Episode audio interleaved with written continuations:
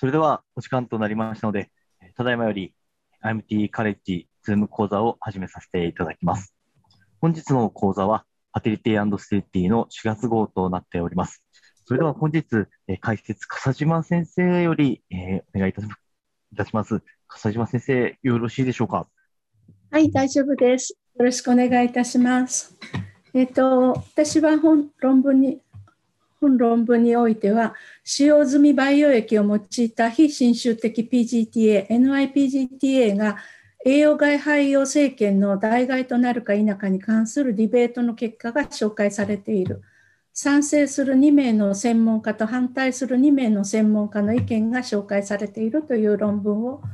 えーと、読みました。で、これはあの事務局から、えーとしっかりしたあの翻訳をいただきましたので、それをちょっとあの、えー、賛成派と反対派とまとめて、ちょっと時間の関係もありますので、えー、抜粋して、えー、読ませていただきます。まずですね、えーと、このにセルフリ DNA が今までの肺政権と比べて、まあ、あのどの程度信頼できるかということで、まあ、カルメン・ルビオさんという人とカテリーヌさんという賛成派の意見としては、まあ、このセルフリ DNA の情報量っていうのは80から100%で、えー、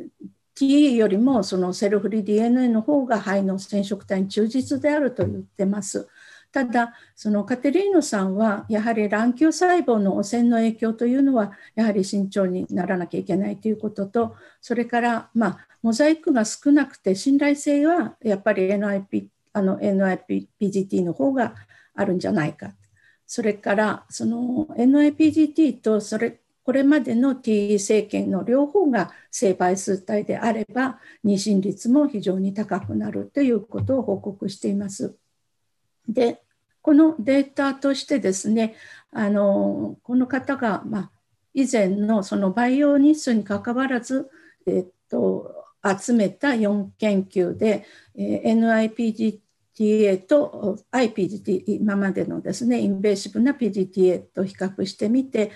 えー、有意差があったのはこの偽陽性率ですねそこは有意差があった。それから、えーと、培養液で、えー、デイ5、デイ6あるいはデイ6、デイ7で、えー、培あの培養したものの3研究をまとめたものと比べてみると偽陽性率がやはり優位優位に低くから陽性的中率が高いそれから得意度得意度というのは性性倍数体を性倍数体として診断するという得意度がやはり高いということと肺の倍数性の一致率も NIPDTA の方が高かったとしています。でそれに対してこのデイビッドさんっていう反対派の方なんですけどもこの方は、まあ、いずれのそのいわゆる PGTA に対して非常にま反対というか慎重派な方みたいで性倍数体のその童貞っていう、まあ、だいぶ PGTA 自体があの信頼性が高くなってはいるけれどもあの PGT その性倍数体の童貞に役立つけれどもやはりモザイクが一般的所見となってきてモザイク肺移植でも元気な赤ちゃんが生まれているということが意外と高くなっているということややはりその IVF 周期の転機が改善できるかどうかっていうこともまだ分かっていないし確かに NIPGT あのセルフリー DNA っていうのはあの T バイオプシーよりは数個の細胞だけよりはその全ゲノムっていうのが評価できるんじゃないかとは言ってますけれどもやはりその母体細胞の汚染だったりモザイクっていうことがあったりするのでここがその例えば育児前に卵丘細胞を慎重に除去して60%未満のモザイクを無視したというようなデータだといい結果は出ているようですけれどもいずれにしてもやはり PGTA というのはその偽陽性率を生み出すので性倍数体を廃棄するリスクっていうものは残るでしょうというふうに言われています。それから、えーと、このセルフリー DNA っていうのが要するに染色体のその自己修復機能アポトーシスと関係しているのかということに対してカルメンさんはあのあんまり関係ないと思ってるみたいでそのどんな品質であったとしても放出の情報量は同じだし培養液中の DNA 量も生培数体でも異数体でも同じ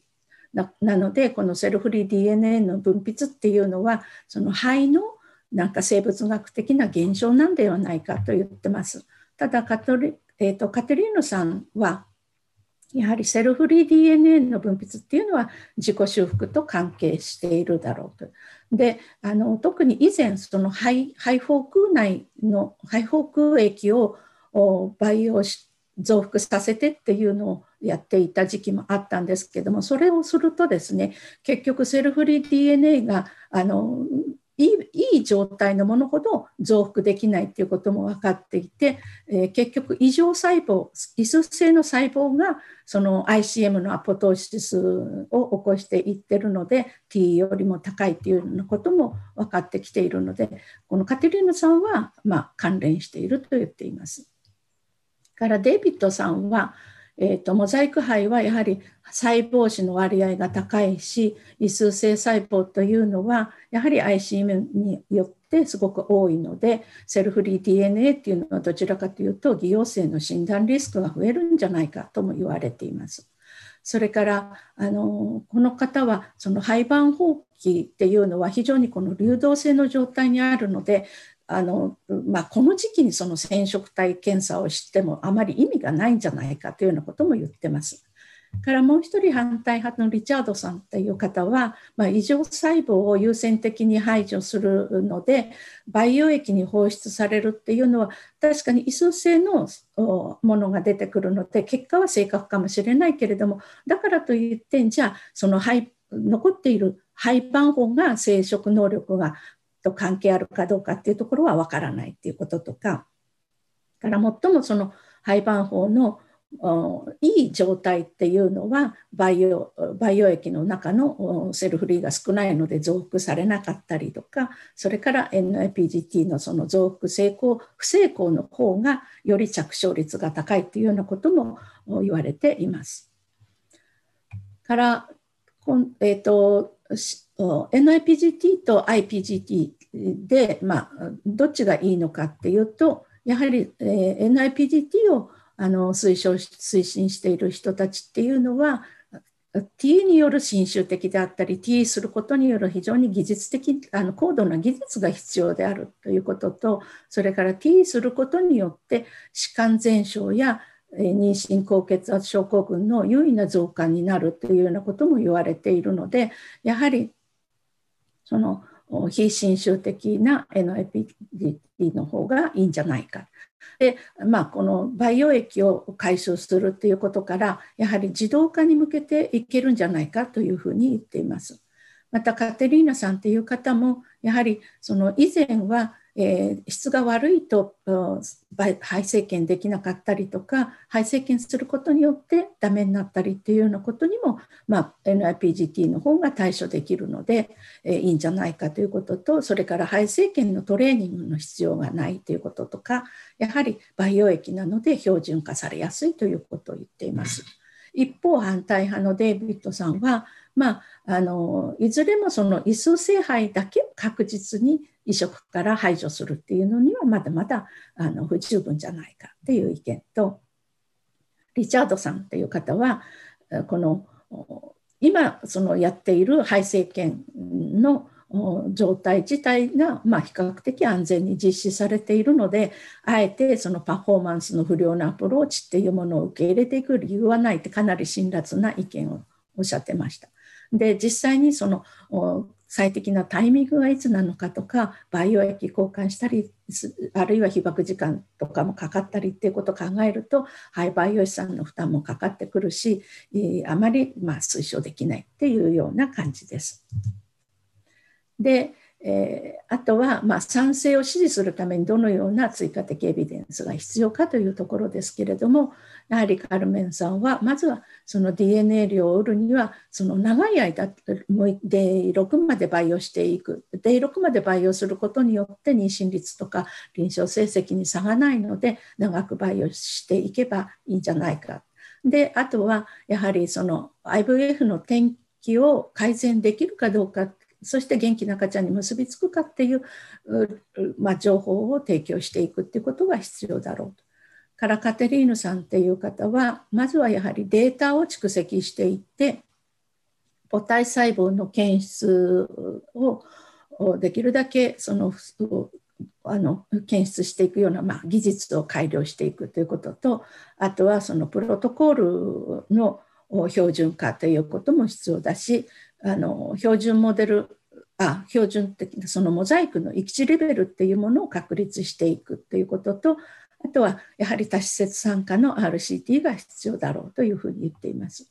からデイビッドさん反対派のデイビッドさんもえーと、感度と得意度の証明が必要であるということとやはりその移植不能というものがあの移植不能って診断されたものが移植したことによって元気な赤ちゃんが生まれているっていうこともあったりするしそれからその長期培養すれば確かに正確なデータは出るかもしれないけれども長く培養することによって生存が不可能になることもあるかもしれないしその私的着床がずれるということも出てくる。で実際にこれモナ氏の話だと思うんですけれども NIPGT を臨床応用したしてちょっとなんか間違いが起こったことでオーストラリアでは集団訴訟が現実問題として起こっているということもあったりするのでやはりその PGTA 自体が本当に利益をもたらすかどうかということも不明だって言ってます。で、まあ、あのリチャードさんっていう方はやはり臨床応用するにはまだまだその正当化するには不十分でもあるし RCT の実施っていうのが必要だと思うし、まあ、これまでその今まで10年近くやってきたその IPGTA もかなり長くやっててもまだ現状のような状態なのでこれからこの NIPGT ももっともっと長く複雑な旅が必要なんじゃないかというような話でした。でまあこれを読んで私が感じたことは日本人っは比較的その技術的にも手先も器用だったりするのであの技術的な面での問題っていうのは比較的クリアできてるんじゃないかって考えるとまだまだやはり、えー、新種的ではあるけれども通常の PGTA の方が有効なのかなとは感じました。以上です。すいません、ちょっと長引きました。いえ、橋本先生、ありがとうございました。それでは続きまして、根岸先生、よろしいでしょうか。はい、よろしくお願いします。あ私は今回、あの同一女性で自然妊娠と IVF の妊娠、まあ、両方妊娠・出産した人で比較、参加的周産的転機を比較したという論文をあのお示します。イスラエルのあの報告です。で、あの2008年から20年までの大学病院でのあの一つの病院でのあの研究です。で各 IVF 妊娠は同一女性の自然妊娠と1対1でマッチングさせたということで24週以上で卵子提供していないあの体外受精ですね提供卵子ではないやつです。で一次評価項目として早産です。二次評価項目として SGA と新生の新生児と、あとは妊娠高血圧症候群ですね、を示してます。これがあのその患者さんの選択についてなんですけど、まあ、あの自己卵子であの単体ですねを見てます。で544例のあの自然妊娠とと544例の IVF ということです。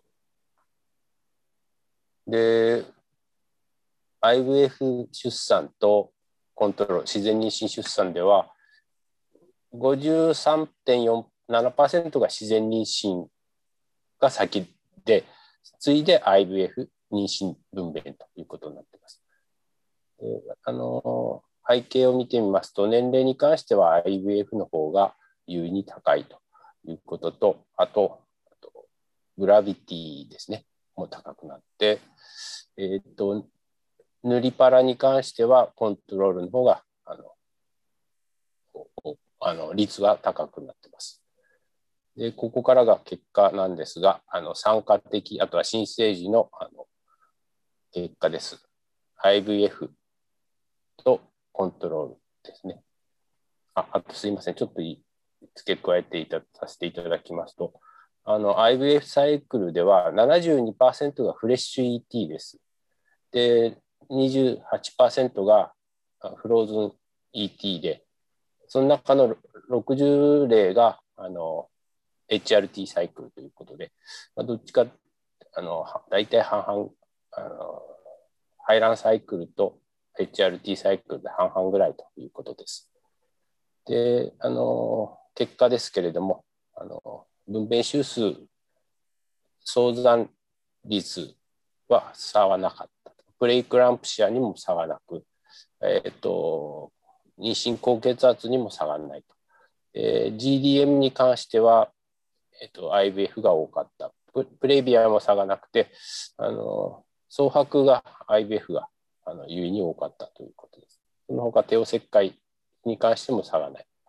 体重に関して言うと、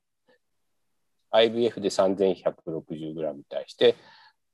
自然妊娠で3200とあの優位にあの自然妊娠が高く、SFD は優位さなく、アプガールスコアも優位さがなかったということです。でこれはあと IVF にの妊娠があの早産や SFD、SFD、あとは妊娠高血圧に対してあの IVF 妊娠がどのぐらいあの問題になるかっていうことをオッズリスクですね。あオッズレーションですね。IVF 妊娠の。見ますと早産に関してもはオッズレーションちょっと高いけど全然有意差がないしと。SFD に関しても有意差なく妊娠高血圧症候群あに妊娠高血圧症に関してもあの有意差がなかったということであの IVF はこれらのあのリスクにはあの多変量解析するとなってないようだということでした。であとはサプリメンタリーで見ますと自然妊娠と IVF、えっと、フレッシュ ET とフローズン ET ですね。この3つであの比較しています。プレタームバースに関しても7%、9.6%、5.8%異常なく、SGA に関しても異常なく、HDP、高血圧に関しても異常がなかったということです。まあ、それでディスカッションに入ってしまいますけれども、えーと、アートによる酸化的周産期的転機に関する多くの論文が出ていましてあの IVF では胎盤形成に関する異常が起こりやすいということが指摘されています。えー、早産や SGA あとプレイクランプ社ですね。しかしあ不妊治療に使われる技術ですねアートや不妊症自体に内在する特徴がそういう負の転機に関係しているかどうかについてはまだ不明だということで、それに答えようとして、あのいくつかのメタアナリシスがあの行われました。このピンボルグっていう人を例に出してますけど、一つはあの不妊し患者さんの自然妊娠と不妊症でない方の自然妊娠をプレタームバースで見てみますと不妊症の方がオッズレーション1.35と優位にあの早産が多いと。あとは不妊症の自然妊娠と IVF 妊娠ではやはりあの IVF 妊娠で優位にオッズレーションで1.55とあの早産が多いということで2つまとめると早産のリスクは、えーと、不妊症でない妊娠から不妊症の自然妊娠 IVF 妊娠とだんだん高くなってくるということです。しかしこ、これらのあのメタアナリシスはあの違う患者さんでの検討だろうということで、同一の患者さんであの検討した論文もあるということで、このあの国レベルですね、えーと、オランダとノルウェーの論文が出ておりますが、うんと、同一女性で単体の IVF 妊娠と自然妊娠を比べてます。で IVF では児の体重が軽くなり出産周数も短くなるということが言われていてさらに、えーと、このこの方ですね、ノルウェーの方かな、プレビアのリスクが高くなった。しかし、あの問題として、高血圧や DM や BMI やあの喫煙などの行楽因子がちゃんとあの行楽因子を入れて検討されてないだろうということで今回のあのこの論文はあのそういうのも検討に入れてあの行楽因子をあの補正して行った結果であるということで、えーと、それによりますとこの IVF と自然妊娠では酸化的転機は有意差有意な差はなかったということです。そういうわけで不妊患者における負の酸化的転機は体外受精の主義というよりも患者の背景になる特徴が関係しているようだというふうに結論付けています。以上です。先生、ありがとうございました。よろしければ、根木先生、あの、もう一編本日解説いただきます、はい、ありがとうございます。続きよろしいでしょうか？いきます。はい。これはですね、あの、今流行りの、あの、エラー検査ですね。あの、をについての検討で、あの今回はこれカリフォルニアからの報告です。我々のデータはホルモン補充周期での、え、自己性倍数性肺の初回の単一肺移植を受けた患者集団における子宮内膜受容脳検査のルーチンの使用を指示していないということで、あの初回であのの方はあんまりやっても意味がなかったということです。エラ検査はあのの後にあのまああのちょっとあのウィンドウがずれてたらそれに合わせてあの移植をする個別化肺移植を受けた患者と標準的なタイミングで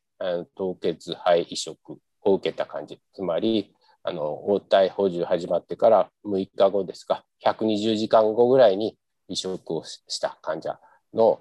あの政治出生率を比較ししてあの着床不成功の起用のない患者集団におけるあのウィンドウの時期のずれを報告しようと試みたということで、うんと、あ前例がホルモン補充周期ですねで行って民間のあの不妊クリニックでプロスペクティブなスタディということで2018年から19年までで初回の単一自己肺性倍数性の自己肺を移植したということです。さらにエラー検査ではその後に適用があればあの個別化肺移植を行ったということです。で使用評価項目は生児出産率と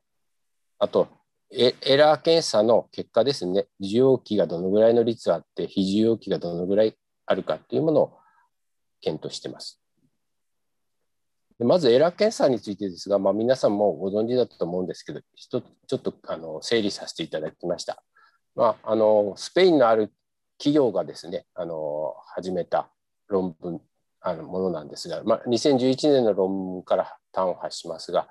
あの248個の子宮内膜で発現する遺伝子をあの測定することによって患者の子宮内膜が全受容器なのか受容器なのか高受容器なのかを分類する診断方法ということです。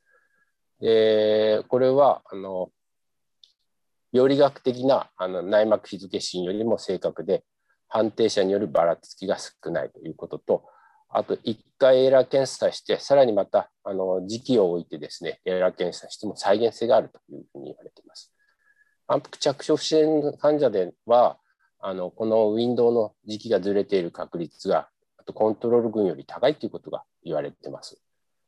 あの受容器のエラーのリフの患者と、受容器でないリフの患者で日にちを修正して移植した患者では、臨床的結果は同等であったということから、あのエラーを治療的手段ですとして用いることにあの議論が起こっています。またあの0から2回の凍結肺移植の失敗という、まあ、あのリフじゃない患者さんにエラーを行っても妊娠継続率は変わらないという研究があります。あと最近の RCT ではまあ、あのエラーで修正して配色を行った場合とあの通常のあの移植ですねここは新鮮肺と凍結肺両方入ってますけどを比較したところ1年後の累積妊娠率はエラーで改善したが最初の移植では差は認めなかったと。まあ、これは欠点として症例数が少ないということがであのエラーは急激に普及していると。ここでは The use of the error has skyrocketed っていうふうに表現してますけど、1500の施設で90カ国で7万7000例ですね。一企業がこれだけの検査を1回約十数万であの請け負ってます。えー、こういう現状を考えると多くの論文を検討してエラーでメリットを得られる人と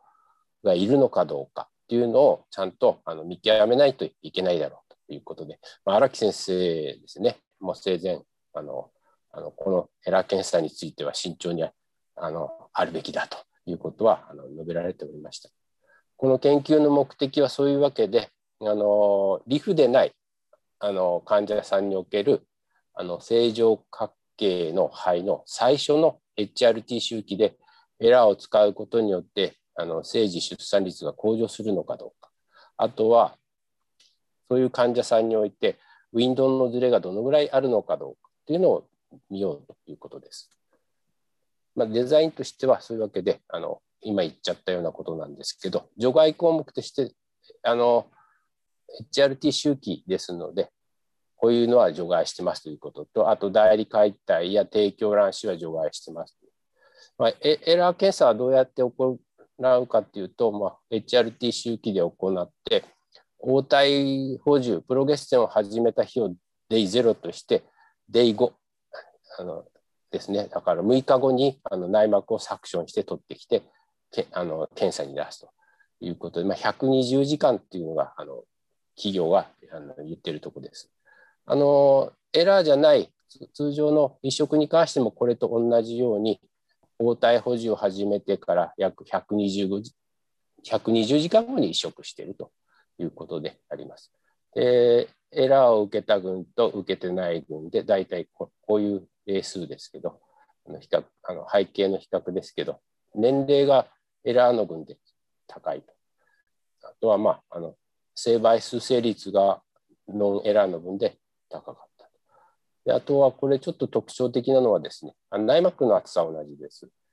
この研究の特徴的なのはプロゲステロンインオイルって言ってこれあのプロゲステロンの筋中がすごく多いんですね。あの座薬よりもあの多いとどっちの分も同じように多いということです。でそういうわけで228例のあの肺移植81例と147例で見てますがエラー検査の結果でなんとあの受容期、まあ、ちょうどあのウィンドウが開いてるよっていう日が人は 40%41% しかいないと。で開いてないっていう人が60%もいた。と中でも1日早いっていうのが93%つまり6日目あと1日遅らせてですか？だから7日目ですか？に移植すれば開いたんじゃないか7日目もしくは、うんと、6.5日目ですね24時間遅れてる頻度が最も高いようです。であの1日遅れてるっていうのは7%しかなかったと。でも、まあ、結構高いんですね、これね。で、臨床結果ですけど、リブバースレイトも約56%とエラーで57%。これはずれてる方は、あのずれた方に個別化対応してあの移植してます。臨床的妊娠率もあの HCG ポジティブ率もあとは流産率もあの変わらなかったということです。あとはエラーをやった人の中でのあのリセプティブとノンリセプティブのあのに分けられますが、まあ、ノンリセプティブの人でもまあずらして個別化して移植してます。そうしますと、リブバースレートもちょっとあの50%と60%ちょっと差はあるんですけど、有意差はなく、あの臨床的妊娠率も差がなく、ああと、流産率に関しては23%と10%と、有意差はないけど、流産率は逆にこっちの方、ノンリセプティブの方が低いという結果でした。それからで考察ですけど、あのエラーの有効性については患者の選択が大切だということで、イフの患者やそれ以外の予後の良くない患者では有効かもしれないが、予後の良い患者では有効性は不明だということで、予後の良い患者での比較では、あのまあ、0から2回あの失敗したエラーを受けた患者と1、2回、1回目また2回目にエラーを受けてない患者、移植の時はエラーを受けてない患者を比較したけど差はなかったあとはいうことでした。あと、ウィンドウがずれてる時期が59%と非常に高いんですね。生体内でこんなにずれちゃっていいのかなというぐらい高いんですけど、予後の良い集団での検討、まあ、この3つの論文なんですけど、ではあの8から18%ぐらいがずれていると。IF の集団では18から28%ぐらいがずれていると。で2つの少数の検討ではこんなにあの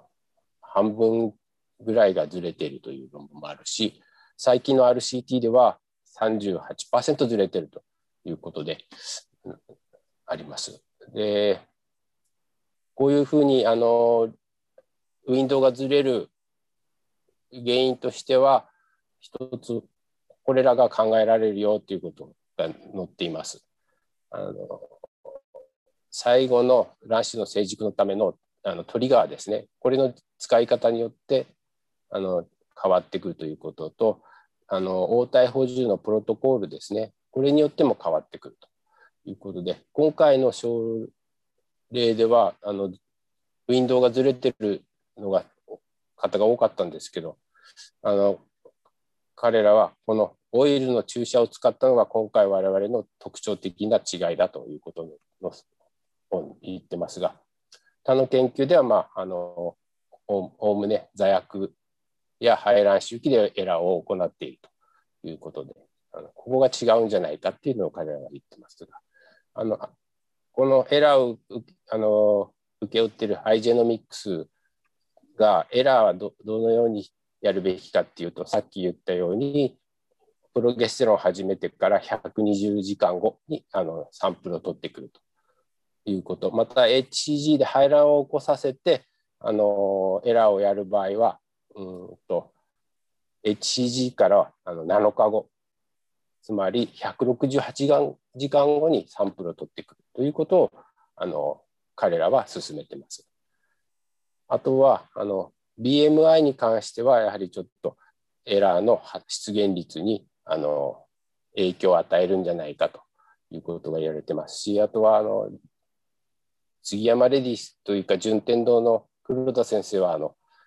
慢性子宮内膜炎があるとエラーがずれるよっていうことを最近発表されてます。そういうわけで結論としては初回の正常角形の HRCT 周期における肺移植ではエラーをルーチンに行う必要はないということです。以上です。では、根岸先生、本日もありがとうございました。ありがとうございました。それでは続きまして、横田先生、よろしいでしょうか？あお願いします。はい。えっ、ー、とあ本、本研究は酸化的及び周産期の転機がプログラムフローズンエンブリオトランスファー FET 周期でネガティブな影響を受けることを示す。したがって、えー、可能であれば応対を形成する子宮内膜調整を考慮すべきであると。まあ、あまりやってやらない方がいいんじゃないかということですね。で、周産期のアウトカームを含むプログラム周期と自然周期の FET を比較した適切な規模の無作為対象化試験が今後必要であるという。まあ、そういう内容なんですけどね。じゃ次お願いします。えーまあ、異なる凍結肺移植、プロトコール後の妊娠における酸化的転機及び周産期の転機が本なるか否かを検討した。ここがね、酸化的転機と周産期の転機っていうのはどこがどう違うのか分かんない感じなんですけど、まあ、そういうふうに分けてます、これこの論文ではね。だからデンバークの論文で、えー、全単体分娩を対象にしたあコホート研究ですで。データには IVF を用いた凍結再移植後の分娩、えー、1136例が含まれていたと。で凍結再移植は、えー、FET プロトコルのタイプで3つのグループに分け、えー、プログラム FET、えーまあ、HRT ですね、と修正自然周期 FET、まあ、これが modified natural cycle のことです。でこれあの、この前回の読んだときに、これはどういう説明がなかったかと、まあ、池田先生から質問がありました。えー、その論文には書いてなかったんですけど、今回の論文では、この本当のその次に書いてある真の自然周期って全く自然に排卵を起こすのを待って、まあ、もちろん、えー、LH サージとか見てるんでしょうけど、それで戻してるんですけども、この modified natural cycle っていうのは、あただ HCG でタイミング合わせただけです。それを modified、えー、FET 周期と言っております。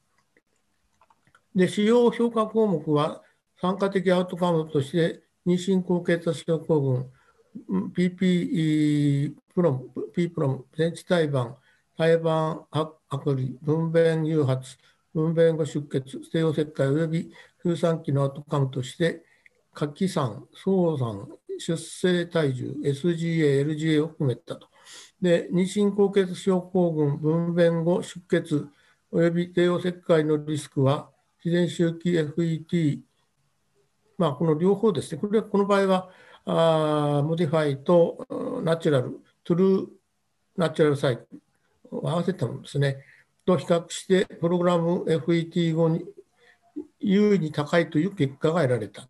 で出生時体重が 4500g を超えるリスクは、自然周期者 FET 群と比較して、プログラム FET 群で高かったと。まあ、そういう内容で、まあ、実際内容はこれだけなんですけど、次、まあ、あと図表をちょっと説明します。で、これがあの2900年こですね、2900年ぐらいから急速に、えー、FET が増えてきてですね、これが、まあ、トータルで、この色がちょっと分かりにくいんだけど、ですけども、プログラム、このこれがプログラムですね。このこのこっちグリーンっぽいのが、あ modified natural cycle。こちらが本当の true natural cycle。これは一番少ないんですけどね。これはまあどうしてこうなったのかちょっとわからないんですけども、まあ、ただ実際2009年ぐらいから急速に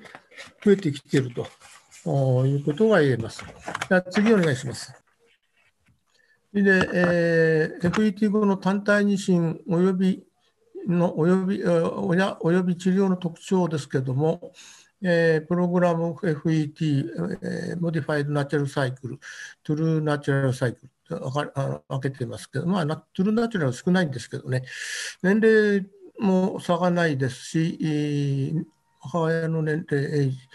も分類分けてもほとんど差がないですね。BMI もほとんど差がないですね。だから BMI の細かく分けてもそんなに大きな差がないですね。だからタバコもそんなに差がない。吸ってない人が圧倒的に多い。から親の教育ですけども、これもそんなに差がございませんですね。はい。からイヤーオブデリバリー、えー、分娩した年度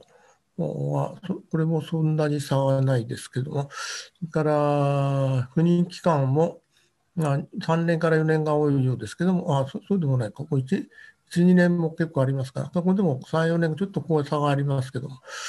それからあ不妊原因はあメールファクターが一番多い、ね、それも同じですね。あとはそんなに大きな差がないですね。まあ、アンノーンがちょっとありますけど、それからアートの方法としては、IVF の方が多いですね。育児より IVF の方が多い。ね。からあここはちょっとね、ちょっと不思議に思ったんですね。カルチャーデュレーションって言って、あクルベージステージエンブリオが圧倒的に多いんで、これがどうしてなのか、いろいろ内容を調べて、メソッドのところ調べても全然書いてないんで、まあ、非常に不思議だなと思ったら、最後の最後に数行ちょっと書いてありまして、うん、なんか、2009年ぐらいからこの凍結肺を始めて、ほとんどスローフリージングでやってるんですね。クリベージへ分割期胚の slow freezing の例で、ちょっと古いデータなんでしょうね、これはね、まあ、圧倒的に多かったんですね。でそれからあ type of cryo ああ slow freezing、あここに書いてありましたがね、 slow freezing が圧倒的に多いっていう、まあ、この辺がまあ、ちょっと本文最後のところに、今はもう vitrification が主流になっていますけども、とは書いてありましたけども、じゃあなんでそっちやらないのかという、まあ、ちょっとその辺がよく分かりませんでした。それからあ、シングルエンブリトランスファーページ、まあ、この辺はあ分娩とかあ変わりないですね。32%、それから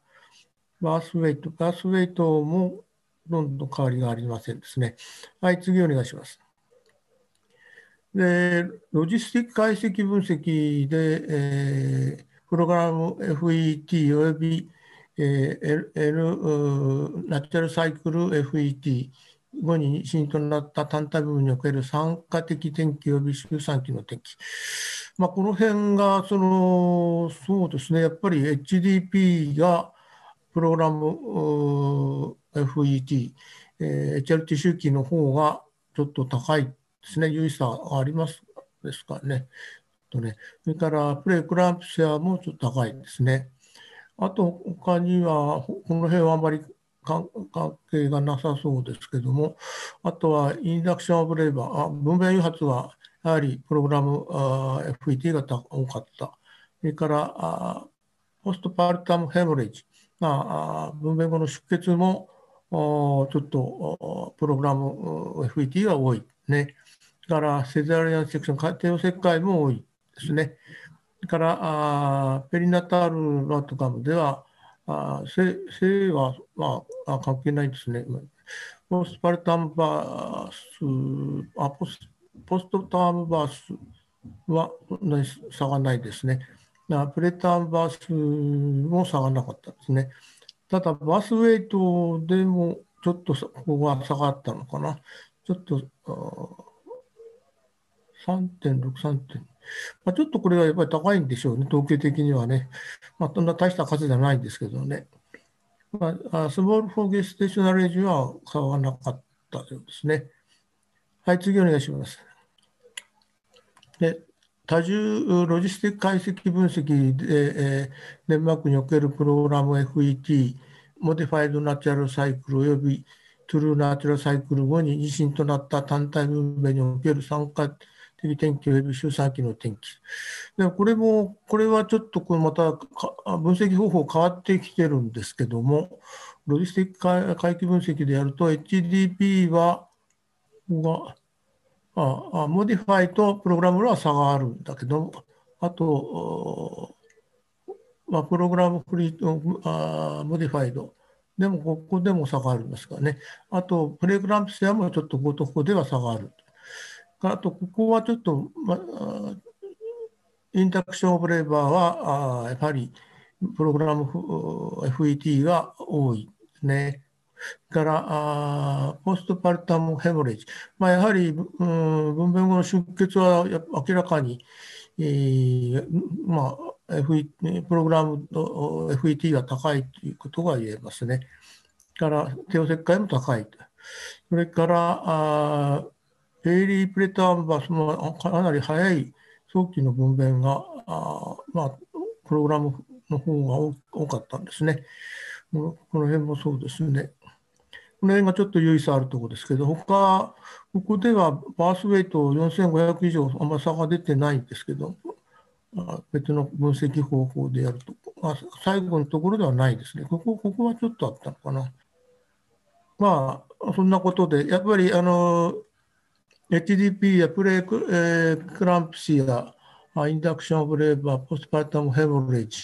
セザリアンセクション、まあそういうのは、まあ HRT 周期では多いということが言えます。はい、次お願いします。で、まあ、ちょっとこれ、あの内容ちょっと書いてあったことを少し、えー、まとめてみたんですけども、プレプレクランプシアのリスクの増加の原因は、まあ、お題がないということは前、前のいくつかの論文にも書いてありますけども、うん、欠如している母親の血管健康障害、こ れ訳す方はちょっと下手なんですけど、直訳するとこういうことになっちゃうんですけども、でまあ、すなわち、まあ、レラキシンや VEGF のような血管作用物質の分泌の欠如によると思われる。じゃあ、このレラキシンというのは何なんだろうということで、まあ、あの VGF はまあ血管新生因子で、まあ、血管が作るファクターなんで、まあ、それはまあそういうふうに解釈していいと思うんですけど、このレラキシンというのは卵巣の応体で産生されるペプチドホルモン。人、馬、ウサギでは胎盤でも産生される。その作用は蓄骨結合を置換して子宮頸管を拡張し、子宮収縮には抑制的に働く。また、乳腺発育作用に応用し、乳汁分泌には抑制的に働く。すなわち、エラキシンは妊娠の継続を助け、産道を拡大し、妊娠・出産に備える働きを有すると考えられる。まあ、こういうことがレラキシンについては書いてあるんですけど、じゃあなんでクランプシーと関係が あるのかって、その辺があまり書いてあるところがないんで、まあ、まあ、もちろん血管新生、血管に関係してるんでしょうけども、血流とかそういうものにね、まあ、このレラクシンだけで調べるとこういうことが書いてあります。それから、あ凍結再縮に起こるホルモン補充周期の割合、まあ、これちょっと本文からちょっと引っ張ってきたんですけど、スウェーデンではホルモン補充周期15%ぐらい、デンマークでも31%、日本のホルモン補充周期は72%、やっぱ圧倒的に日本はホルモン補充周期が多いんですね。はい、次お願いします。からああ、サードトリメスターのプロゲステロンコーチ、えー、まあ、分娩の終わりの、西の終わりの頃の黄体ホルモン高いと、その後、プレークランプシアと相関があるという、まあ、そういう、まあ、たくさんの論文を引用して、まあ、書いた中からちょっと引っ張ってみたんですけども、こういうことが書いてあります。それから、これに対して、妊娠初期のロープロゲステロン値は、癒着胎盤と相関する。まあ、うん、我々のこの今年発表した、検討した中では、まあ、妊娠初期の黄体ホルモン低いと、あのまあ、癒着胎盤とは相関なかったんですけども、あ大出血とはかなり相関が強かったですね。で、まあ、正常なデチズア化、まあ、あいわゆる内膜が黄体ホルモンの影響を受けてデチズア化がうまくいかなかったということと、 trophoblast の過剰侵入によるというようなコメントが書いてあります。からああと、これが日本のあ浜松医大ですかね、らの報告によると、このプログラム FET、 true natural cycle、fresh embryo、spontaneous conception、自然妊娠、これを4つを比較した場合に、えー、プログラムド FET はフィブリノイドレイヤーと胎盤のデチュダーの喪失は他の3つのグループよりも長面に高かったと。で、この現象は分娩時の出血との増加と相関したと。まあ、この3つと比べて、プログラムフリ、えー、FET が優位に、まあ、出血が多いということで、まあ、これは要するに、その着床した部位のその胎盤の厚さですね、厚さが薄いということなんですね。それが出血の原因ではないかということが、まあ、書いてあったと思いますね。であと、この2番、3番、4番の間では差がなかったというふうにも書いてあります、ね。まあ、以上でございます。そうですね、ありがとうございました。よろしければ、えー、横田先生、引き続きよろしいでしょうか？はい。まあ、またあの同じようなロープばっかり読んで、たまたま遠いんで、こういうの不妊症で妊娠した方の周産期のところを5年間集計して、えー、まとめたところなんで、まあ、こういう論文ばっかり読んで、まあ、あまり面白くなくてすみません。これも大して面白くない論文でした。で、IVF は分娩第3期、まあ、赤ちゃんが生まれて胎盤が出るまでの間ですね、の合併症のリスクの増加と独立して関連しているという論文です。まあ、ただ本当にそれこれだけの論文なんです。はい、次お願いします。で、えー、分娩第3期の合併症のすべての危険因子を考慮すると、IVF を受けた患者はリスクが増加する傾向があると思われる。しかし、これまでにこの相関関係を調査した研究は限られている。で、分娩時の胎盤剥離の異常は、胎盤形成不全のマーカーと考えられる。他の胎盤病理とは対照的に分娩体産期の合併症と IVF との関連に焦点を当てた研究は少なく、新鮮肺移植と凍結肺移植の違いに焦点を当てた研究も1件しかないと。そこで著者らは大規模な分娩コホートにおいて2つの間の関連を調査することにしたと。で、えー、体外受精と分娩第3期の合併症との相関を評価した。で、2008年からここまでで、えー、これですね。で、西24週を超え、単体児、単体生児を形質分娩した女性を対象とし、IVF による妊娠を自然妊娠と比較したと。主要評価項目は、陽種的胎盤剥離。まあ、結局胎盤が出ないで、量子的に胎盤を引っ張り出したということと、うんあとはまた、出たけど部分的に残ってるということで、えー、それも、まあ、量子的に引っ張り出した出したという、そこそこだけなんです。そこのあの第3期の評価項目に加えただけのことで、非常にシンプルな内容なんですけど、で定義され、分娩第3期の合併症とした、まあ、ここだけを、まあ、見たんですけど、まあ、もちろん他のところも見てますけど、はい、次お願いします。まあ、全体として1264例の IVF 妊娠及び3万4166例の非 IVF 妊娠が含まれた IVF 群の分娩は母親の年齢が高く、出産歴は低く、糖尿病及び高血圧性疾患の発生率は高く、胎盤異常の割合も高く、妊娠周数が早く、分娩誘発、球毛羊膜炎及び控え分娩の割合が高かった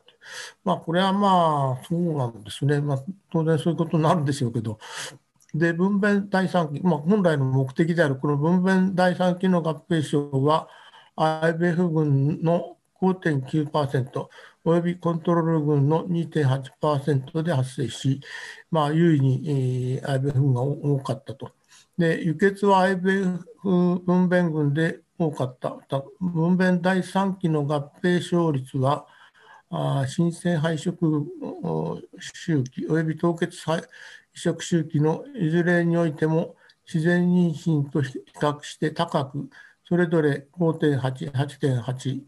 で、および自然妊娠が2.8で、えー、いずれも両方とも高かったという結果であったが、新生肺殖と凍結肺殖の間に差は認めれなかったと。IBF は崩落因子を調整した後の分娩第3期の合併症と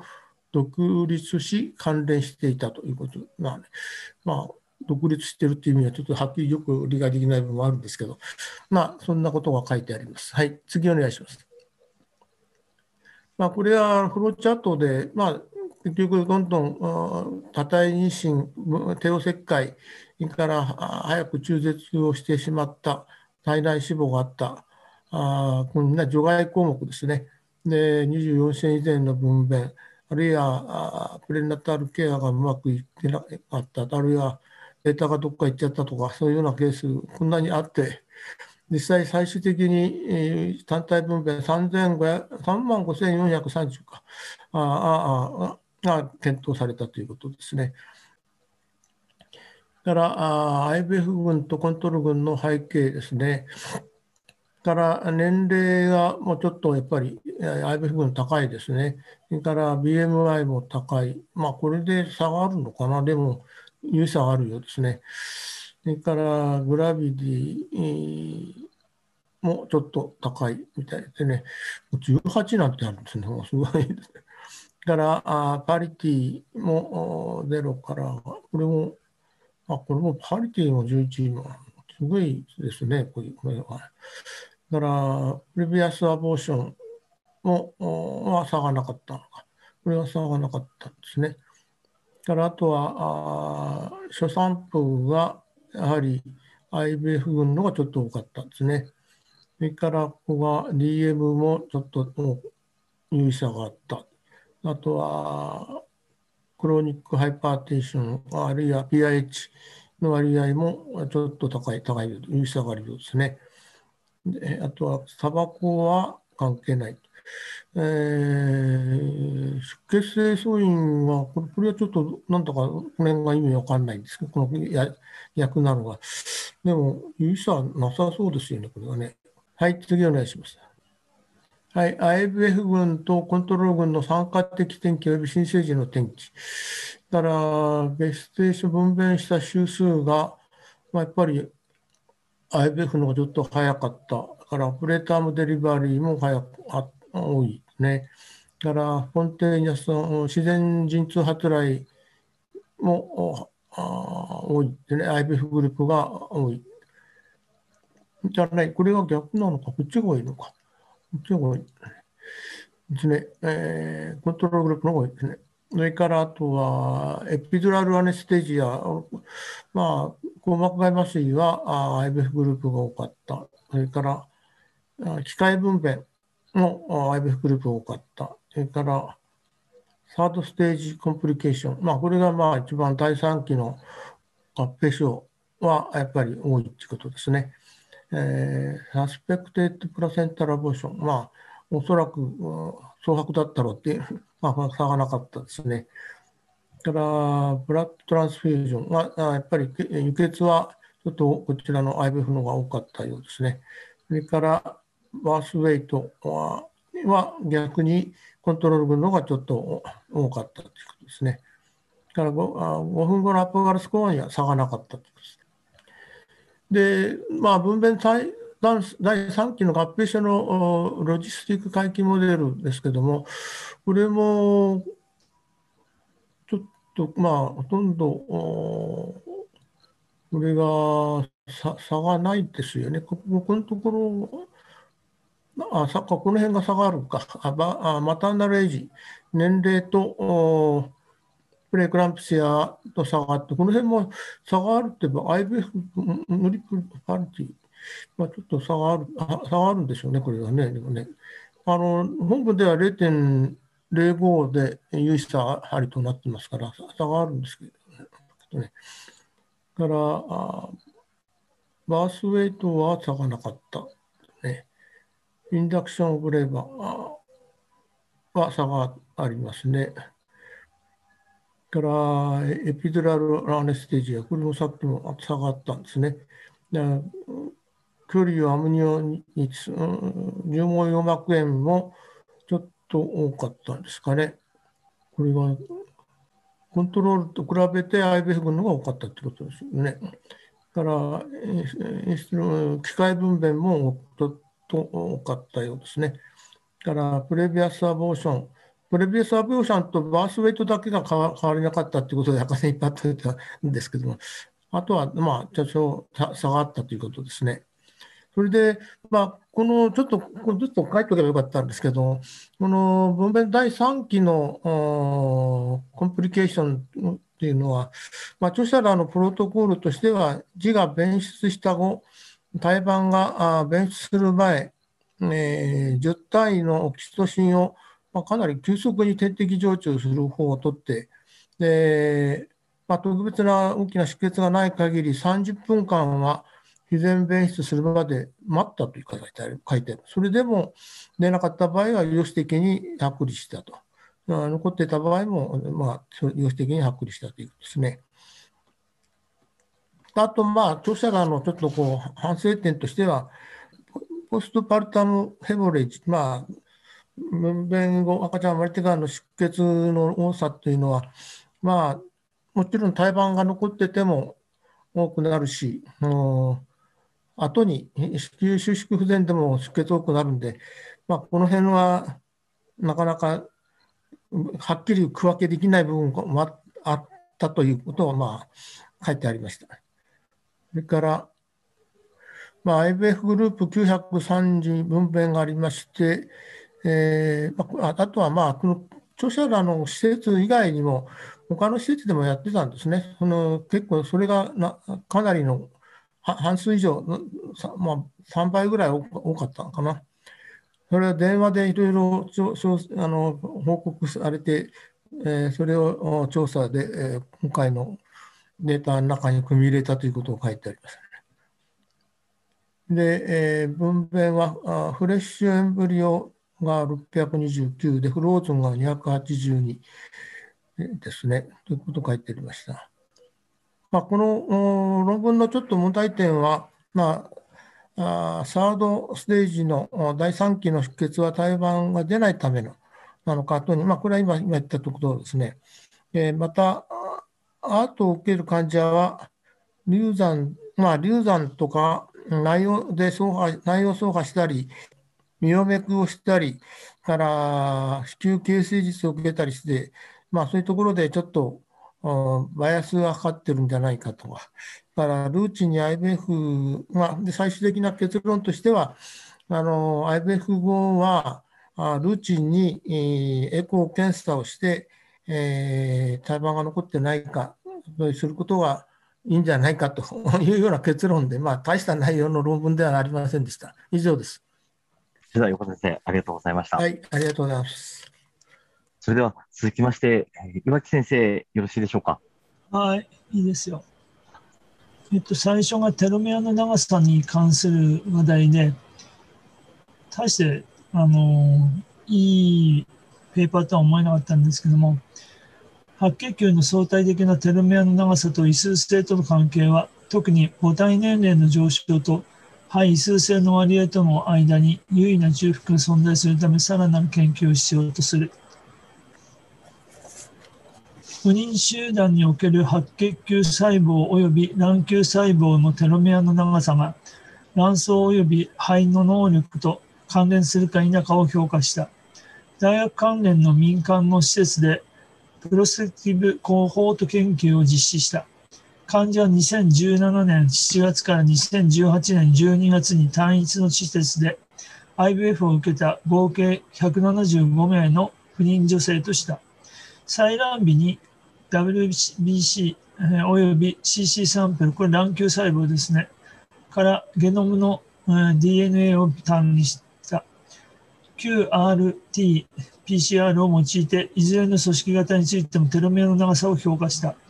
テロメアの長テロメア長を難因性コントロールとして、ALUYA5 の配列を用いて正規化し、線形回帰を適用した。主要評価項目は、本研究では、えーと、白血球及び、えーと、卵球細胞サンプルの相対的なテロメア長と卵巣及び肺のパフォーマンス測定値との関係を評価した。具体的には、えー、患者の年齢、AMH レベル、ピークエストラジオールレベル、採卵数、回収された M2 期卵数、包肺形成率及び異数性の割合を評価した。白血球の相対的テロメア長と患者年齢、異数性の割合との間には統計的な優位な優位な関係があり、短縮した白血球の相対的テロメアの長さ、テロメア長は患者の年齢の上昇及び異数性の高い割合とそう関連した。WC の、え相対的テロメア長と他のアウトカム指標との間には統計的に優位な関係は認められなかった。卵球細胞の相対的テロメア長と本研究で評価されたすべてのアウトカムとの間には優位な関係は認められなかったということです。次はあの研究参加者の患者及び周期の特徴で、えーと、とそれぞれ別に特別優位さがあるというわけではないですから、それはいいと思います。ただまあ、E2 はやや高いかなという感じですけども、それで、えー、と次のテーブルお願いします。あフィギュアですね。これが A が、えーと、白血球中のテラミオの長さと年齢で、これは有意差があります。で、B の方が卵球細胞と、えー、患者の年齢で、これは有意差がありません。次をお願いします。これが、えっ、ー、と、テロメアの長さとの関係で異数性の割合で、年齢が上がると、長いとえー、と少なくて短いと上がるということで年齢に一致してます。で、こちらの CC、えー、と卵球細胞の方の長さは関係差がありません。で、これが、えーと、唯一あるのが、えーと、白血球 WC のサンプルで、えーと、異数性ののが0.01でそこだけが有意差を持ってあると。あとは有意差がないということなんで、要するにテロメアの長さが短くなればなるほど年齢が上がって、えーと、異数性が高いと。ただ異数性が高いってことは年齢が高いからそれとテロメアも一致するんじゃないかと思いますけど、えーと、ディスカッションでは、えーとそのテロメアの長さを長くするような薬ができればこれは解決する方向に行くんじゃないかっていうことが書かれてて、その薬が何かっていうことは、えー、と調べても分かりませんでした。以上です。岩木先生、ありがとうございました。よろしければ、岩木先生、引き続き、はい、よお願いいたします。えっ、と、シップっていうので、非常に稀なんですけども、どういうふうにするかっていうのがあるんですけど、IVF を受けた子宮内膜症の女性の一般集団でシップは稀である。今後の研究ではリスクの高い女性のサブグループを解き明かすためにシップのリスク因子をより正確に特定すべきである。ということで、これはすでにもう子宮内膜症の手術をしているか、あるいは超音波で先にそういうのを見つけたというのを、だから全て子宮内膜症と診断、まあ、正確ではないんですけど、子宮内膜症なんで、まあ、そういったことで、えーと、子宮内膜症の患者さんの、えーと、話だと思って聞いていてください。で体外受精で妊娠に至った子宮内膜症を有する女性における妊娠中のこれ、えっ、ー、と、ヘモペリトネームなんで、訳すと、えっと、腹膜血腫ですか？腹膜血腫の頻度を推定しようとして試みた。本研究は教育機関のアート紹介センターに行われたレトロスペクティブ症例シリーズであった。子宮内膜症の手術起用を有する及び、えーと、IVF 周期前に実施された基礎的経腟超音波検査でチョコレート農法または深部子宮内膜症結紮が検出された148例をの女性を対象とした。基礎的特徴 IVF 周期及び妊娠転機に関する患者のカルテから得られた情報及び SIP の割合95%信頼区間を決定するために策定された2項分布モデルを用いた。主要項目、評価項目は SIP の割合とした全体で362例の妊娠が含まれ、そのうち238例、66%は子宮内膜の手術歴があり、231例、64%は子宮内超音波検査で子宮内膜症が検出され、107例、30%の女性がいずれも有していた。新鮮周期及び凍結周期に後に妊娠に至った女性はそれぞれ244例67%および118例33%であった。1例疾風が記録され、その割合は0.3%であったって書いたんですけども、その0.3%は全部、えーと、子宮内膜症を有した患者さんが分母なんで、これが全体の IVF としたら、えーと、含まない人を、まあ、起こることはないんだろうけども、もっと少ないと。いう話になりますから、それが誤解のないようにしたいということです。次お願いします。これは、あの、ベースラインの特徴で、特に、あの、変わったことはないですね。で、AMH も2.6っていうのが、えっ、ー、と、結構いいんじゃないかと思うんですけども、AFC も11ありますから、それぞれいいと思いますけれども、こんなにいいのばっかりかなっていうのはちょっと疑問です。次お願いします。テーブル2が要するにすでに、えーと、エンドメトリオシの、えーと、やった人と,、えーと、超音波検査で IBF 前にエンドメトリオシスが分かった人という割合を書いてあります。次お願いします。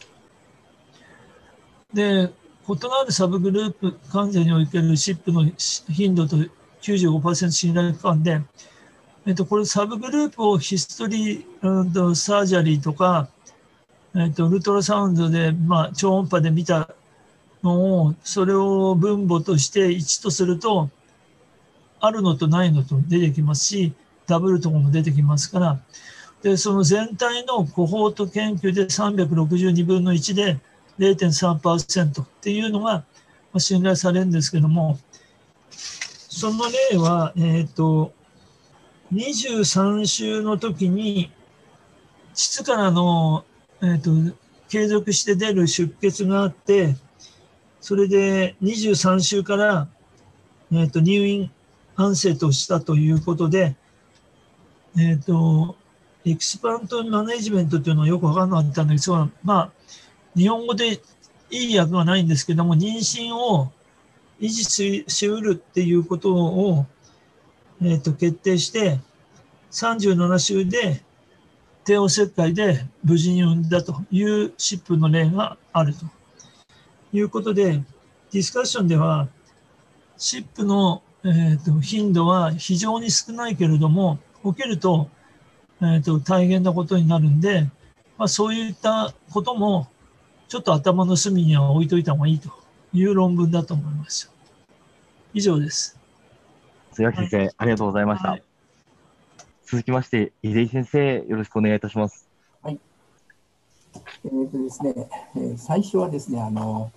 南方のフラッシュをするのがですね、まああのまあ、私の方では当たり前だと思ってたんですけれども、まあ、この論文ではですね、あのまあ、結論としましては、採卵時の卵胞フラッシングは、まあ、採卵時間を延長させてですね、で、まあ、で出生時、生児出生出産率とか、臨床的妊娠率、継続妊娠率、総総採卵数、成熟卵数を改善しなくて、えー、今回のデータではですね、採卵時の卵胞フラッシングの有益性は見出せなかったという結論なんですけれども、これについてですね、まあ、ちょっとびっくりしたんで、ちょっとあの、まあ、私の考察を控えあの加えながらですね、読ませていただきました。で、えーと、これはですねあの、簡単な話なんですけれども、この論文はですね、えー、まあえ、自己肺を用いてアートを受けた女性を対象に、まあえー、系統的レビューとメタアナリシスを行ったと。で、えー、文献はですね、パブメド EM ベース、国難データベースおよびウェブ・オブ・サイエンスの系統的検索を行って、えー、1989年から2020年にかけて英語で発表されたあ採卵時の卵胞のフラッシング採卵群とノンフラッシュ群とを比較した無作為化対象試験を抽出したと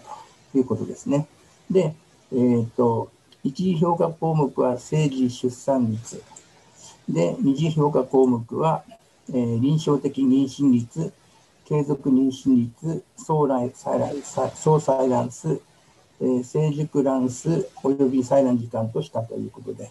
した。で、あと、えー、11件の研究が含まれて、えー、合計、えー、1178例を対象とされたということです。で、えっ、ー、と、まあ、図の方に行っていきます。で、えー、具体的にですね、これ細かくてですね、ちょっと見づらいと思うんですけども、えー、もうちょっと大きくします。で、はい。で、でこの論文はですね、あの、大体まあ、採卵子はですね、ダブルルーメンのものを使っておりましてですね、えー、と17ゲージの、まあ、K が0.94とかですね、えー、と16ゲージで、えーとまあ、えクックのですね、あの16ゲージとかですね、17ゲージの太い針を使ってるのが、えー、全てでした。で、えーと、それでですね、で日本のようにですね、えー、19ゲージとか20ゲージを使った論文は、この中には全く入っていないんですね。で、そしてですね、えっ、ー、と、まあ、プアレスポンダーというんですけども、あの、まあ、卵胞の数がですね、HCG 投与時に、えー、まあ、12ミリのものが4から8個しかないものをですね、フアレスポンダーとして、後で、まあ、あの比較しています。で、そういうのを扱っている論文がですね、そんななくてですね、えー、レベンスとハイドラデドデデデオブルクっていうんですかね、このこの方はですね、えーと、 poor responder の方はですね、えー、まあ、10ミリ、12ミリの卵胞がですね、トリガーの時に6個未満をですね、 poor responder とされています。で、そういうふうなあの文献11件をですね、あの調べたということですね。で、次ですけれども、まあ、えっ、ー、と、まあ、これがですね、その具体的な11編の論文の、えー、詳細なですね、えー、サイランス、えー、M 成熟卵数、えーまあ、採卵時間と臨床的妊娠率、えー、継続妊娠率と生児出産率のデータなんですけれども、まあ、データはですねあんまりあの症例数が、ね、少ないんですね。で多いところでちょっと見てみますと、えー、この方はですねフラッシングとノンフラッシングを149例と125例を比べておりまして、で、採卵数はですね、12.3個と13.1個で、えー、ノンフラッシュの方が多いと。で、あと、成熟卵も、えー、10.5個に対して11.4個。で、えー、処理時間もですね、採卵時間も12.5秒、12.5分に対して8.3分。えー、っと、えー、臨床的妊娠率はですね、でもですね、えー、これがですね、えー、まあ、フラッシュ群の方がですね、54%、ノンフラッシュ、ノンフラッシュ群が48%で、ちょっと低いんですけれども、えー、統計学的には有意差はなかったです。で、えー、っと、政治出産率もですね、えー、っと、フラッシュ群が39%に対して、ノンフラッシュ群は38%と、えー、これは本当にあの差はなかったと思います。で、えー、ケラの文献ですとですね、フラッシュ群が100例、ノンフラッシュ群が100例でですね、えー、採卵数は比べてみると、フラッシュ群が110点、採卵数があとフラッシュ群で10.8、ノンフラッシュで11.5と、ノンフラッシュの方が多いんですね。で、M2 期の成熟卵は8.4と8.6個で差はないと。で、えー、初期あの採卵時間は12.2分と7.6分で、圧倒的にノンフラッシュの方が短いと。で、 clinical pregnancy ですけれども、えー、これは flushing flushing 群の方はですね、40%と良くて、えー、 non flush 群は33%と、やはりここでもですね、少し悪いんですね。で、 ongoing はですね、えー、まあ、これではですね、あの、フラッシュ群が35%、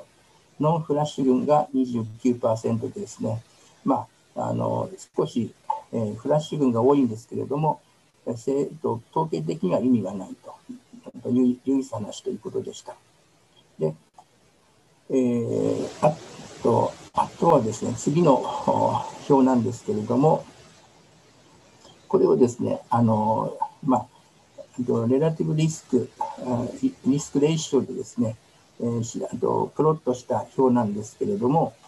えーと、この中でですね、えー、このモックリン2013年論文だけがですね、えー、フェイバーノーフラッシングの方に全てデータを言ってるんですけども、他のデータはですね、みんなあのその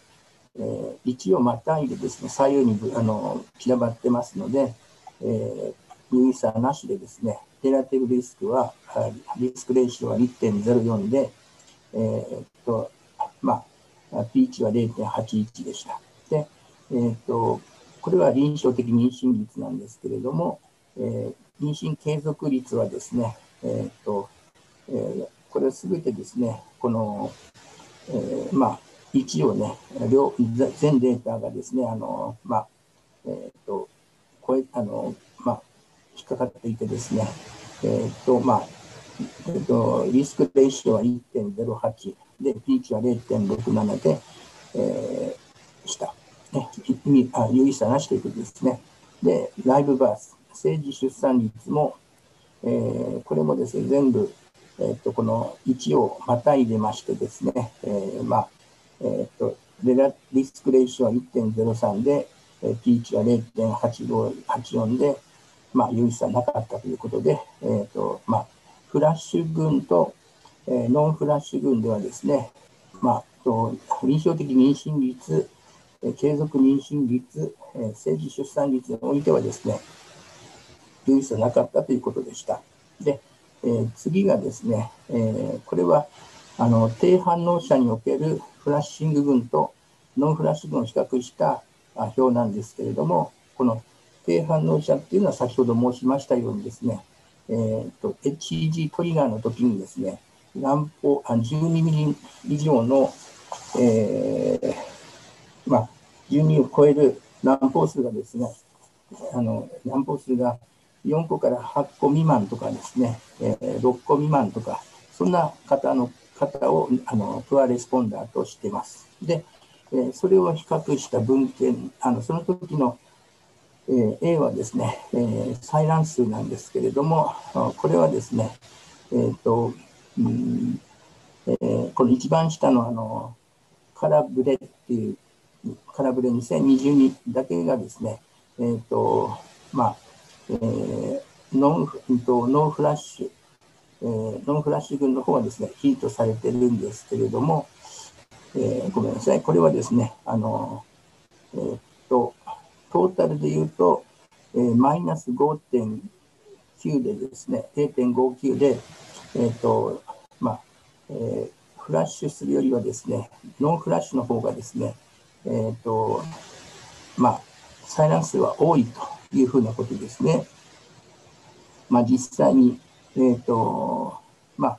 えっ、と、 flushing と non flush 群を見てるとですね、えっ、と、まあ、例えばスコット、一番上のスコットはですね、えーととえー、フラッシュ群では5.9、5.6、7、それに対して no flush 群では6.3、6.8、8.5と、えー、で、えー、10.25に対して12というふうにですね、えーと、ノーフラッシュ群の方がですね、えーまあ、採卵数は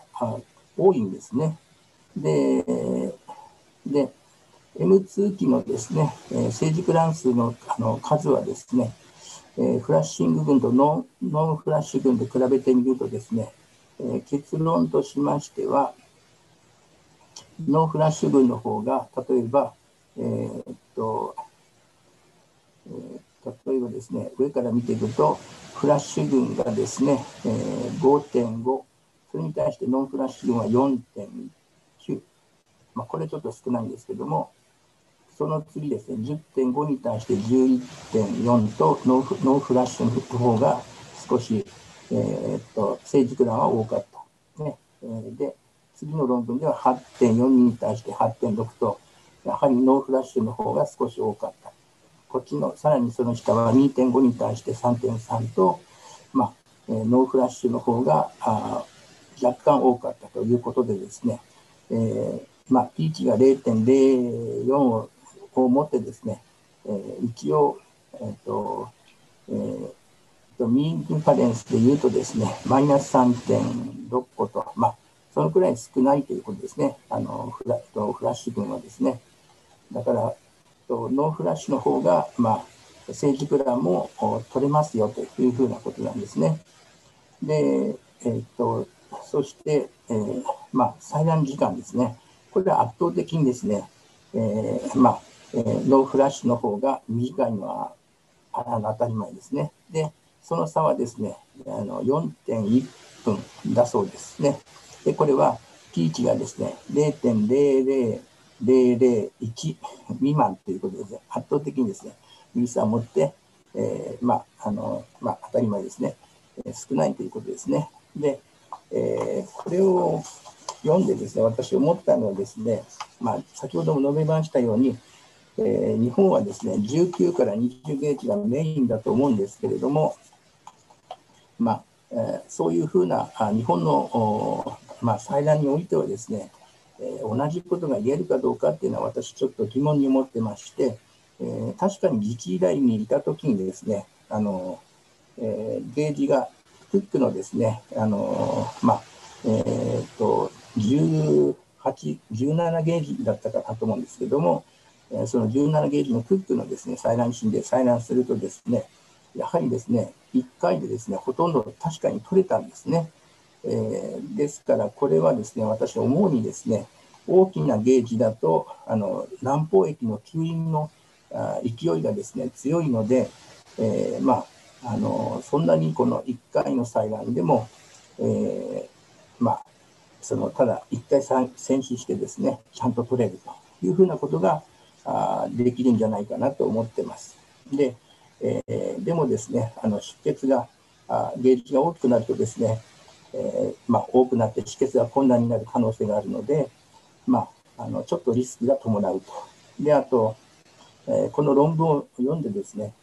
えー、反応不良、まあ、卵胞数が少ない方はですね、あえて、え、ゲージの大きい採卵芯でですね、採卵する方がですね、え、まあ、卵はですね、少し、え、多くですね、え、取れるんではないかなというふうなことを感じました。以上です。井出先生、ありがとうございます。それでは、井出先生、あの、引き続きよろしいでしょうか？で、えー、次はですね、えー、これもこう、あの、簡単な話なんですけれども、えっ、ー、と、まあ、クロミフェンの人工授精でですね、えー、まあ、歯石卵胞がですね、どのくらいの大きさになったらですね、えー、まあ、一番あの妊娠しやすいかっていうね、そういうのをこう検討した本あの論文でした。で結論的にはですね、えー、主席卵胞サイズがですね、21から22ミリの時点において、えー、知事投与するとですね、えー、まあ、あの排卵障害または原因不明不妊のおのにおける、えー、IUI はですね、えー、まあ、えー、妊娠率はあ結構いいんだというふうな結論でした。詳しくちょっと読んでいきますね。で、えー、これはですね、えーと、40歳未満のあの、まあ、原因不明不妊、または排卵障害、これはあの、まあ、原発性、または続発性の不妊の方も入ってます。で、えーと、2008年から2014年の間に受診したあ大学附属のセン不妊センターでですね、えー、受診した5600で行われた5000えー、601回の IUI に対してのですね、えー、広報指摘コホート研究だそうです。で、どんなことをやったかというと、えー、月経2、3日目にですね、まあ、FSH、LH、AMH を採取して、えー、で、女性はですね、卵管造影で、えー、とそうですね、えー、で、排卵障害の定義なんですけれども、排卵障害はですね、えー、年に9回未満の月経しかない患者を排卵障害としています、この論文では。で、男性はですね、えーと、2010年の、あ、これ間違って、WHO の基準の、あ基準値ですね、正規濃度が1点、あと1150万以上としたと、そういうあの方をあの、まあ、この論文献の中に、対象の中に含めたということです。で、クロミッドをですね、えクロミッド1錠を月経3日目からですね、服用開始して5日間、えー、服用して、えー、LH と E2 とエコー検査がですね、えー、1日から3日、まあ、あの人によってね、ちょっと違ったあの、まあ、違うらしいんですけども、えーまあ、少なくとも3日ごとにですね、えー、月経の10日目まで検査を受けて、えー、で卵胞発育の見見られない場合はですね、えー、クロミッド2乗にして誘発をしたということだそうです。で、主石卵胞定がですね、えー、平均値で17から19ミリになって、えー、内膜圧があ6ミリを超えるようになったときに HCG1 万単位またはオビドレルを注射してですね、えー、まあ排卵流発したということですね。であと、え19ミリを超える卵胞が3個以上ある場合はですね、高いの可能性があるので、AIH はキャンセルされたということでした。で、えー、男性にはですね、2、3日の禁欲期間を持つように指導されて、指導されたということです。で、えっ、ー、と、ですね、えで、表なんですけれども、で、えっ、ー、と、まあ、これがですね、えー、まあ、黒ミ片、えー、IUI を行った患者の、まあ、背景ですね。で、えーと、女性の年齢がですね33.9歳、えー、で男性の平均年齢が36歳。で BMI が23.4グラビティが平均が1.1パリティが0.5でした。で、えーと、不妊の診断としてはですね卵巣機能不全が1103で65.8%、えー、原因不明が34.8%いたということです。で、えー、でえっと、生生理周期2から3日目の FSH のレベルは5.2、えー、AMH の値は3.7と比較的いいんですね。3.7ナノグラムというと相当いいと私は思うんですけれども、えー、で、えー、でえーと、サイト HCG トリガーをした平均の日はですね、12.8日。で、その時の E2 の値は515、えー、内膜の厚さは8点、平均が8.1だそうです。で、と1個、歯石乱暴が1個の場合が54%、2個あった場合が46%だったということでした。でですね、これは、えー、そういった患者さんのですね、えーと、臨床的妊娠と、えー、妊娠しなかった方の比較です。でで、えー、これ見てもらえばですね、えーと、患者さんの年齢33.7に対して33.9、えーと、と男性の年齢も36.2に対して36.0とですね、えー、全くね、えー、ピーチがですね、あのほとんどですね、あの有意差なかったんですね。で、最後のこの、えー、っと、主席乱暴の、地域トリガー値の主席乱暴の大きさなんですけども、これもですね、20.7に対して20.1でですね、有意差ないはずなんですけども、文献ではですね、すべてにおいて、まあ、あの有意差なかったというんですけども、この表ではですね、0.001で有意差ありというふうなことになってるんですね。まあ、これは没色だと思います。で、えーと、これがですね、まあ、今回のあの、まあえー、結論なんですけれども、あまあ、主席乱暴サイズをですね、えーまあ、17から18ミリ、18ミリから19ミリ、19ミリから20ミリというふうな感じですね、1ミリごとにですね、えー、その HCG、えーまあ、あのトリガーの時のですね、主席乱暴の大きさを見たんですけれども、えーと、面白いことにですね、えー、まあ、18から19ミリ、または19から20ミリでね、えーとまあ、多くの先生たちはもしかしたらあの、えー、私もそうなんですけど、私は大体19から20ぐらいで HG トリガーするんですけれども、まあ、この文献ではですね、21.1から22ミリのところが最もですね、えーと、臨床的妊娠率がですね、えー、16%を超えてよくてですね、えー、この19ミリからあ20ミリの時の値のですね、えー、これは2.3倍、えー、こっちは22ミリ以上で HG トリガーすると、まあ、2.2倍高いというふうなことでですね、まああの、まあまあ、やはりクロミフェンはですねあのエストロゲンリセプターをブロックしますので、えー、多少乱暴は大きくなってですね、それで地域トリガーをするのがやっぱしいいんだよというのが結論ですね。で、えー、でその、まあ、乱暴系がですね、この21から22ミリの時のですね、えーと、妊娠する ROC カーブなんですけども、これがですね、0.89とですね、あの、えー、AUC がですね、面積が0.89と高知でですね、